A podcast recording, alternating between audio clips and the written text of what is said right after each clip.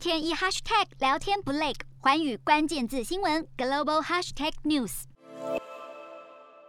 根据新加坡联合早报报道，彭帅十九日现身上海，与中国篮球明星姚明、乒乓球选手王励勤以及帆船女将徐丽佳等人一同观看城市越野滑雪赛事。彭帅接受联合早报采访，表示自己一直住在北京家里，出入一直都很自由。被问到中国官媒环球电视网先前在推特公布的那封声称是彭帅写给 WTA 主席赛门，其中表示性侵指控都是假的的电邮，彭帅表示那封信是他本人所写，也完全出自自己的意愿，并改口强调自己从未指控遭到性侵，而似乎是为了证明彭帅安然无恙。一名中国官媒记者在推特上再度发布彭帅最新影片和照片。这段七秒钟的影片可以看到彭帅面带笑容，与篮球明星姚明交谈。先前中国官媒曾多次发布彭帅公开露面的影片和照片，澄清一切都很好。不过，WTA 与多名网球明星仍持续呼吁，